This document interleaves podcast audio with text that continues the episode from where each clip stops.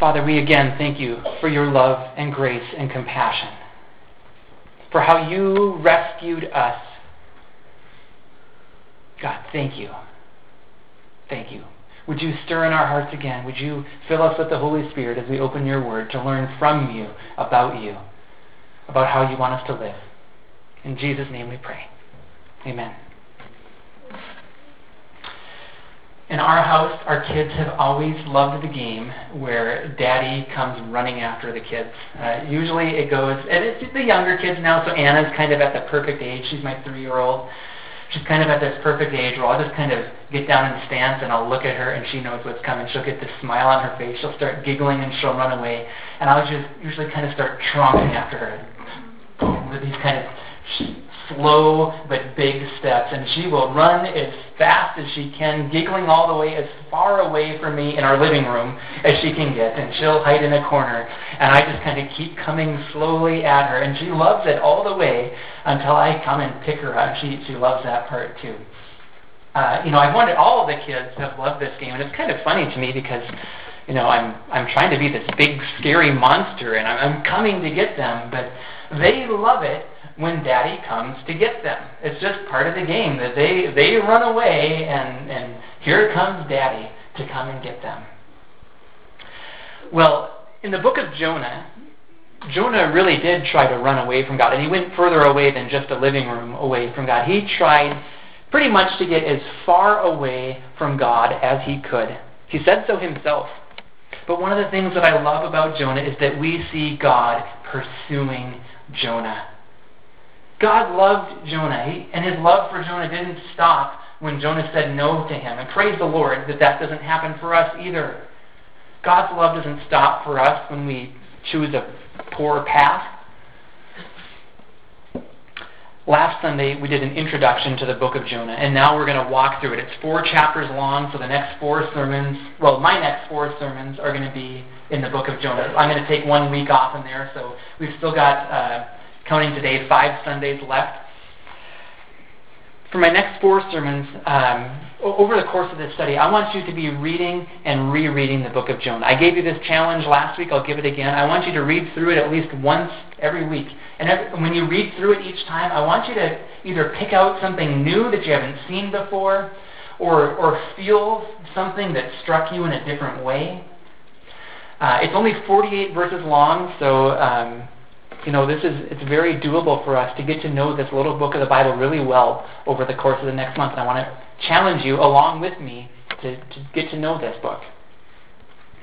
Now, allow me a minute to recap what I said last Sunday. So again, last Sunday I did an, an overview, an introduction to the entire book. And I just want to, in about one minute, recap it all there are three main, main characters in the book of Jonah. And the first one is Jonah. And Jonah is the one who ran from the Lord because the Lord gave him a message to go and preach to Nineveh, and Jonah didn't want to do it. And we're told why. Like I said in communion, it's probably that Jonah didn't like the idea of these wicked people receiving forgiveness. Apparently, Jonah thought they should be punished. Now, one of the interesting things in the book of Jonah is well, how then should God respond to Jonah when he was wicked? Should, should he get the same punishment that he thought the Ninevites should get? Well, the amazing thing you see in the book of the Jonah, book of Jonah, is that everybody gets forgiveness. Everybody gets a second chance. Okay, second main character is the people of Nineveh. That was a a city in the northeast of Israel, a wicked city historically, one of the most brutal empires that we've seen. But God loved them and wanted to get his message to them. And that's something that we need to remember as we look at chapter 1. Because chapter 1, the direction actually moves away from Nineveh, but all throughout the whole book of Jonah, God wanted his message to go to Nineveh. So don't forget that. Even though we're going to, we're going to go west, God is still thinking about the people east in Nineveh. And then our third main character is the Lord. He is gracious and compassionate. And one of the things I love about the book of Jonah is just how far God goes with his grace and his compassion to bring those wonderful attributes, to bring them to lost people. So today we're going to look at chapter 1. And eventually, from chapter 1, there are two things about the Lord that I want to emphasize. But before we get to them, we kind of have to walk through the chapter and, and feel a little bit of what's going on there. So that's what I want to do first, is I want to walk through the chapter, and eventually we'll head towards these two things about the Lord that I want to show you. So Jonah chapter 1. The word of the Lord came to Jonah, son of Amittai. Go to the great city of Nineveh and preach against it, because its wickedness has come up before me. But Jonah ran away from the Lord and headed for Tarshish. He went down to Joppa, where he found a ship bound for that port. After paying the fare, he went aboard and sailed for Tarshish to flee from the Lord. Then the Lord sent a great wind on the sea, and such a violent storm arose that the ship threatened to break up. All the sailors were afraid, and each cried out to his own God. And they threw the cargo into the sea to lighten the ship. But Jonah had gone down below had gone below deck, where he lay down and fell into a deep sleep. The captain went to him and said, How can you sleep? Get up and call on your God. Maybe he will take notice of us and we will not perish. Then the sailors said to each other, Come, let us cast lots to find out who is responsible for this calamity. They cast lots, and the lot fell on Jonah.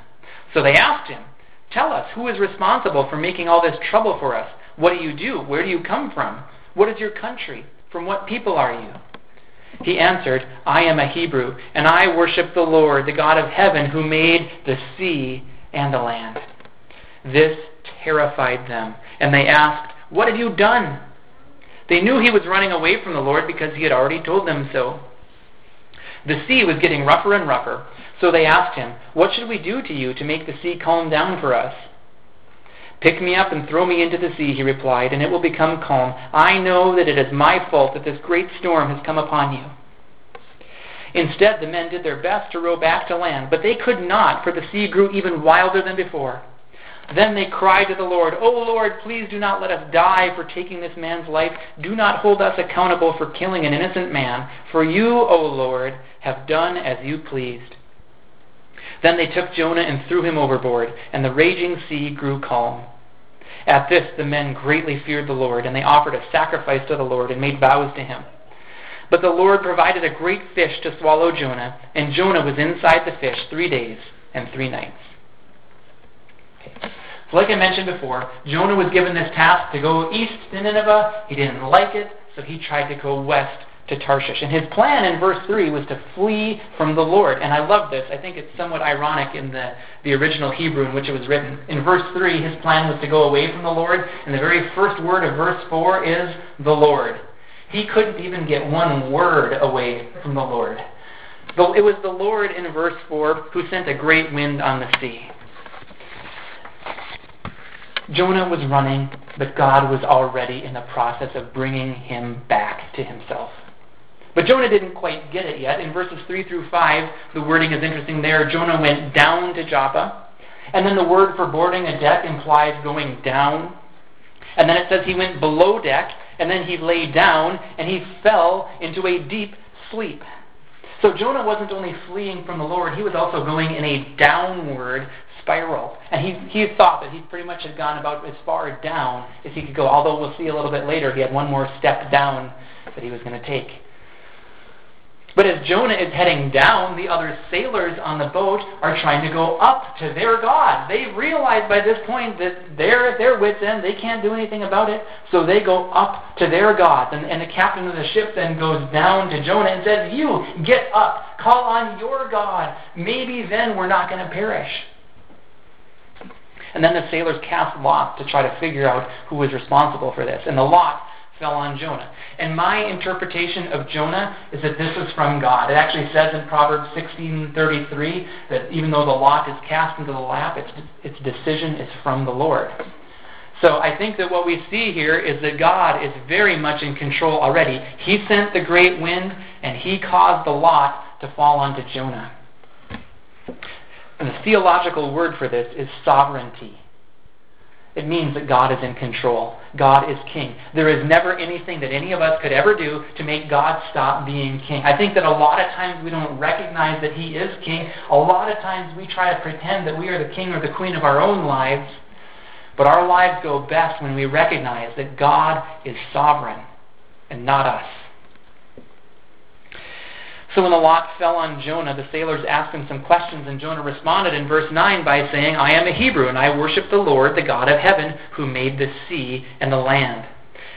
Now, the word worship here is really fear. He said that he fears the Lord. And it's a little bit ironic. This guy who's saying that he worships and fears and follows God is now running away from God. It's not exactly what we're supposed to do as we worship him. But when the sailors heard that Jonah was a follower of the God who made not only the heavens and not only the land, but also the sea, they were terrified. And, and you can see it kind of starting to click in their minds like, oh, yeah, the God who made the sea is the one who has sent this storm on the sea. And it says in the NIV they were terrified, but literally it says that they feared with a great fear. So Jonah kind of feared the Lord. The sailors feared with a great fear. And we'll see that again from the sailors. So then the sailors asked Jonah what they could do to make the sea calm, and he came up with this idea. Said, Throw me in, it's my fault. Uh, throw me in, and it'll become calm. Now, at this point, I have a question. It's not a question that the Bible addresses, it's just a question that I have. Why didn't Jonah repent? He had already told the sailors what he had done wrong. He had already confessed his sin to them. Why didn't Jonah just go up to God and say, God, I'm sorry, I've been running from you. I'll, I'll now do what you asked me to. Why didn't he do that? And, and the Bible doesn't tell us why. Although I'd like to take a look at us for a moment, and I'd just like to, to say one thing that I have learned about being a human over the last 37 years is that our vision often gets clouded by our sin. That oftentimes we get ourselves in a situation that we shouldn't be in by our sin, and all too often we try to fix it. How'd that go for Jonah? Not real well. God is gracious and compassionate. We sung about that today. I read some scripture. It appears again in chapter 4 2 in Jonah, which I think is the, the key verse in this book. The Lord is gracious and compassionate. Our best solution is to come to Him in repentance when we recognize that we have sinned. Don't continue in your sin. Don't try to fix it yourself. Go to God who loves to forgive. So let me just stop and ask a very pointed question right now. Is there anything you need to repent of right now? Is there any sin that you've just been kind of following along with for a while now? Is there anything that God told you to go this way and you have very intentionally gone the other way? Or is there something that God has told you not to do, but you just keep finding yourself doing that very thing? If so, repent. Okay, that's our best solution. Tell God your sin because God loves to forgive.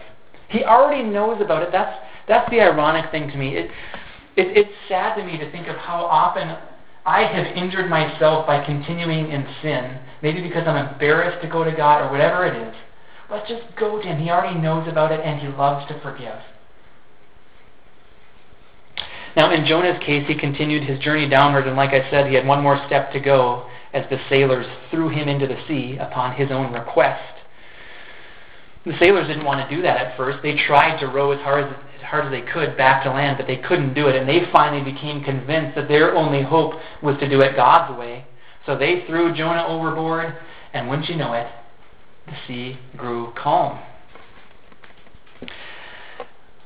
And it's, it's interesting that these pagan sailors saw God's hand in this. I think even before Jonah had his turnaround, these pagan sailors saw that all this was from God. Um, I love verse 16. It says, At this, the men, the sailors, greatly feared the Lord, and they offered a sacrifice to the Lord and made vows to him. They were so taken by this God who created the sea and the land and the heavens that they worshipped him. They made vows to him. They sacrificed to him. The sailors were rescued. But what about Jonah? Well, here's the famous part of the Jonah story. It's the big fish, right? Okay? This is the part of the story of Jonah that everybody knows. This is the part of the story of Jonah that causes some people to question, did that really happen? And I addressed that last week, and I just want to very quickly uh, recap just a little bit of what I said last week. To me, the key question about this, do we, do we believe what's written in the book of Jonah, has to do with God himself. And the question is, do we believe in a God who could create such a sea creature that could keep alive a human swallow and keep alive a human for three days? Do we believe in a God who could do that?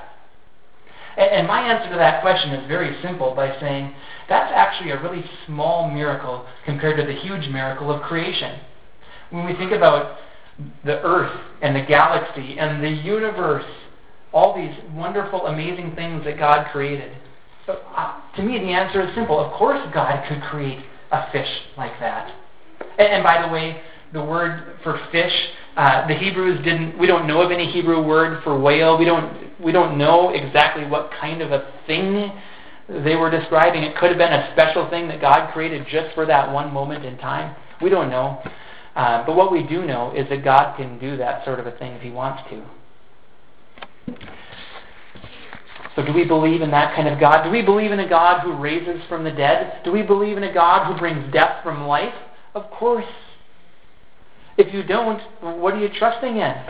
We're all going to die sometime, anyways. Might as well believe in a God who can conquer death. And that's exactly what Jesus did on the cross. He conquered death. I believe in him. I hope you do too.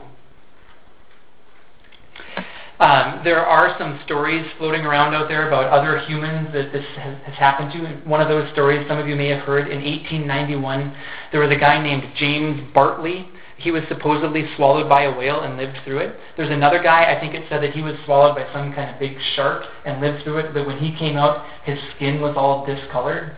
So those stories are out there. I don't know if those stories are true. It could be that they're true. It could be that they're just uh, fish stories. Um, but to me, the key question is, do we believe that God can do it?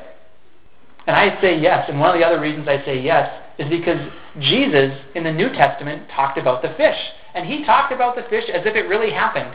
He in Matthew 12, uh, there's two other places as well. He talked about how just as Jonah was three days and three nights in the belly of the great fish, so Jesus would be three days and three nights in the grave. In, in the heart of the earth, I think is what it says. So if Jesus believed that story, that's good enough for me. I believe too. And it's interesting how many parts of the book of Jonah we see again surfacing in the life of Jesus. Jonah uh, was in a storm at sea, and, and God calmed the sea. Uh, Jesus calmed the sea later. Jonah in the fish, three days and three nights. Jesus dead, spent three days and three nights in the heart of the earth. And then also, the book of Jonah is about God's message going to wicked people. Does that remind you of what Jesus did, bringing the gospel message to wicked people like you and me? So I think that Jonah is a snapshot of what God has wanted to do in this world for a long time. In chapter 1, we see Jonah running from the Lord, and in that sense, this is a story of disobedience. And from that angle, look how badly Jonah injured himself and others by his sin. That's what happens when we sin, by the way. We injure ourselves and we injure others. There's nothing good that comes out of our sin. And, and Jonah, in his disobedience, caused a lot of pain for a lot of people. Add to the fact that it's foolish to run from God because there's nowhere you could go. And, and what we see in chapter 1 is pretty disturbing. Jonah was disobedient. But praise the Lord, that is not the end of the story. Remember, what I want to do today is I want to show you two things about the Lord from this chapter, and I want to head towards that first one now. Let's look at it from the angle of Jonah running from God. Sometimes we run from God too. Have you ever been there? Are you there right now? Sometimes we intentionally go the exact opposite direction that God wants us to go. Sometimes maybe it's unintentional though. Sometimes, and I, I find this, it's all too easy for us to just kind of forget about God Maybe we're really busy, we have a lot of things on our mind, and we just start doing our own thing. Or maybe we just forget to meet with God. And the end result is that each day we just get a little bit farther away from God until it comes to the point where we feel like, I'm not close to Him at all.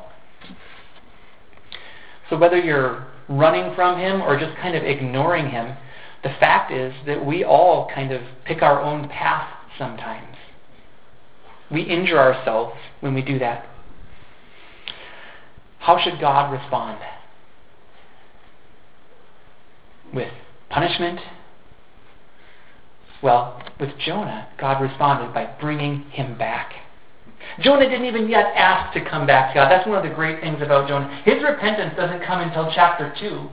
But before that, God rescued Jonah and brought him back. So I want to remind you that God loves you, even if you have turned your back on Him and have run away. Even if you have ignored God for far too long. Even if you're, you're a Christian, but you find yourself sometimes going in the wrong direction, I want you to know that God loves you and wants you back. That's grace and compassion. That's who our God is. He loves you. So you see, the book of Jonah is about the God who loves people so much that he goes to great lengths to bring them to himself. That's, that's the message we see. And think about that in regard to Jonah. Jonah was disobedient, but God loved him and rescued him and brought him through this process of showing Jonah who God really is. You see, God was in charge of the storm, God was in charge of the fish, God was in charge of everything. And those things were mercy on Jonah to bring Jonah back. One theologian said that chapter 1 is about the Lord's enduring love and salvation, and he talked about God's tenacious commitment. That's the phrase he used. A tenacious commitment to be in a relationship with us. That's God. Sometimes we get this picture of God, you know, sitting up in heaven, twiddling his thumbs until we seek him. No. God is the one who sent Jesus to seek and to save the lost. Because he loves us and he wants us to be with him. I think we see that in the Jonah story. We see God's grace and compassion on Jonah. Think about your story. What has God done for you? Think about the, the things that God has orchestrated in your life to bring you to Him. I'm amazed when I think about my story because I, I don't remember putting hardly any effort into seeking God before He pounded on the door of my heart. I, I can't honestly look back at my life and say, oh, I was just so desperate to know God that I went to whatever lengths necessary to. I can't say that truthfully. God came and pounded on the door of my heart because He loves me. He loves you too. And if you're here today, it is because God is still in love with you and wants you to hear His message for you about grace and compassion, about a relationship with Jesus, about eternal life. He wants you to live in those things. In the book of Jonah, God eventually got his way. Jonah was running, but God got him back. Now, sometimes God lets people drift and drift and drift. Sometimes their decisions are such that they just keep going away, and sometimes God lets that happen. But I think what we can clearly see from the Jonah story is that God is in charge. God is sovereign, and He loves us and wants us to come back to Him. We are never beyond God's reach. Jonah tried to get away, didn't work. So I, I just want to remind you of those things so such as to say, let's seek God. If you've been running away from Him, please just turn around and know that God loves you so much that He wants you back. And for those of you that are walking closely with God right now, let's just continue on that path because that's our best life, the life where we follow God. Now, we all sin. We've all tried to come up with our own path. Some of you might still be eagerly walking on that path. And for all of us, by our sin, we placed ourselves in a position where we couldn't save ourselves. And I, I often like to describe our sin predicament as being one where we were drowning in sin. So you think about Jonah in a violent storm getting tossed overboard. He was about to drown. There was nothing he could do to save himself. And that's us in our sin. There's nothing we can do to save ourselves. But God rescued Jonah, and God rescues us through Jesus Christ that we might be forgiven of our sins and cleansed from all unrighteousness. So that's the first thing I want to emphasize about the Lord today is that the Lord loves to save. He loves to save. He is a God of compassion. He saved Jonah even when Jonah was rebelling. He comes after us even when we're going our own way. God's love is at the heart of this. How else could we understand the fact that He sent His Son? Why would God send His Son to die for us unless He loved us?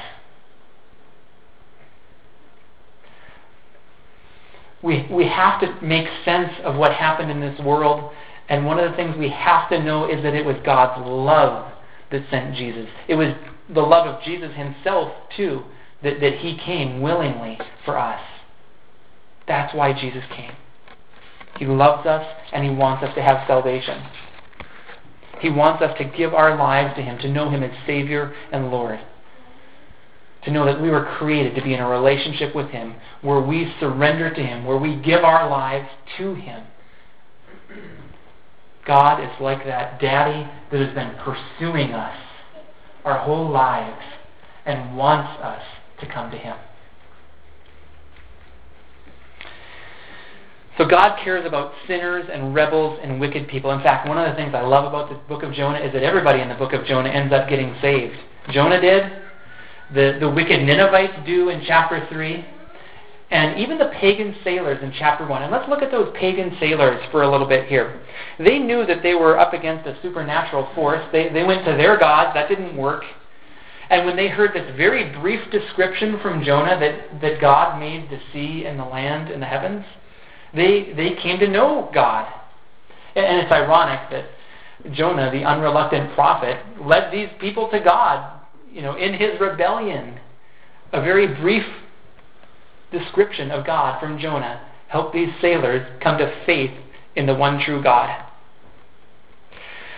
So the Lord loves to save even pagan sailors. The Lord loves to save even wicked Ninevites. How did he do it? Well, both times it was Jonah's words. And, and there's, um, there's hope for us here. The salvation of other people does not depend on how good our message is, uh, uh how, on how well we say it. The salvation of others depends on God, but God wants us to proclaim the message. You know why God wants us to proclaim the message? Because He wants all people to be saved. Scripture says in 1 Timothy 2, verses 3 and 4, This is good and pleases God our Savior, who wants all men, all people, to be saved and to come to a knowledge of the truth. God wants all to be saved. And what's His plan? To use people like Jonah and you and me to proclaim the message. God could have done things differently, but here's the thing God likes to use us in the process. So that's the second thing I want to emphasize about the Lord today, is that the Lord wants to use us in the process of others coming to know Him. I said earlier that we shouldn't forget about the Ninevites in chapter 1 because all along, all through this story of the storm and the sea and the ship and the fish, all through that is the God who wanted his message to go to Nineveh. I, I think God wanted to save Jonah. I think God wanted to save the sailors, but I also think God was thinking about the people of Nineveh. He wanted his message to go there. Now, eventually, Jonah did preach to the Ninevites. Um, but it's interesting to me. God's ways are so much better than our ways. And, and if it were me, and if I sent Jonah and he said, No way, I'm not going to go, I'm going to go this way, I would have been like, Jonah, I'm done with you. I'm going to find somebody else to do it. And, and couldn't have God like sent an angel? Okay, it didn't. I asked the human, and he didn't do it. It didn't work. I'm just going to ask an angel. I know the angels obey me. I'll send one of them to Nineveh to preach. And don't you think that the people of Nineveh might have responded better to an angel than to a mere human being from one of their enemy countries? In the wisdom of God, He likes to use us. it, it is a humbling thing. Sometimes I wish God would send miracles or clear signs to people, but you know what? You know what God wants to send?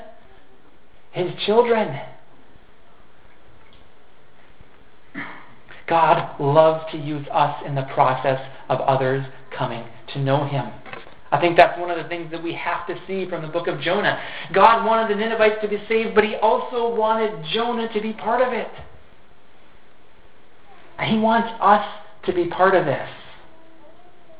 So he gives us the gospel message so that we can be saved. But let, I like to say it this way if the gospel is good news for you, then it's good news for others too. So let's proclaim this message of the gospel to other people. We are supposed to be a blessing to the people of this earth. Uh, one of the most important, if not, I, I've called it the most important passage in the Old Testament is Genesis 12, where God called Abraham to himself, and he, God said to him that he would bless Abraham, and that Abraham was to be a blessing to the nations. And in the New Testament, we see that we get in on those blessings of Abraham, so we receive blessings from God, but we're also to be a blessing to the people of this earth. We bless them as we proclaim to them God's message. And, and you know what? That is a blessing for us. Because let me say it this way. Some, I, I know, maybe as well as any of you, that the idea of sharing the gospel with other people can feel like a burden and not a blessing. I know that very well. But what I've come to realize is that it really is a blessing. And let me, let me prove this to you. Are any of you in here glad that the gospel message came to you? Yes? Okay, good. Um, would any of you be encouraged to see other people come to receive Jesus Christ as Savior and Lord too? Would any of you be encouraged to be part of that process? See, that would be a blessing. It would be a blessing for you to have people around you that would say 10 years from now, you know, I was a I was on the wrong path, but my friend here told me the gospel and I, I received Christ. Wouldn't that be a blessing? That's the kind of blessing that God wants us to be in this earth. He wants all people to be saved, and He wants to use us in the process. So let's be people who carry this message to others. So, like I did last Sunday, I want to I want to give you a challenge. It's the challenge I'm going to give you throughout this Jonah series. The challenge is that you would share the gospel with someone or invite somebody to church this month as we're walking through this Jonah series.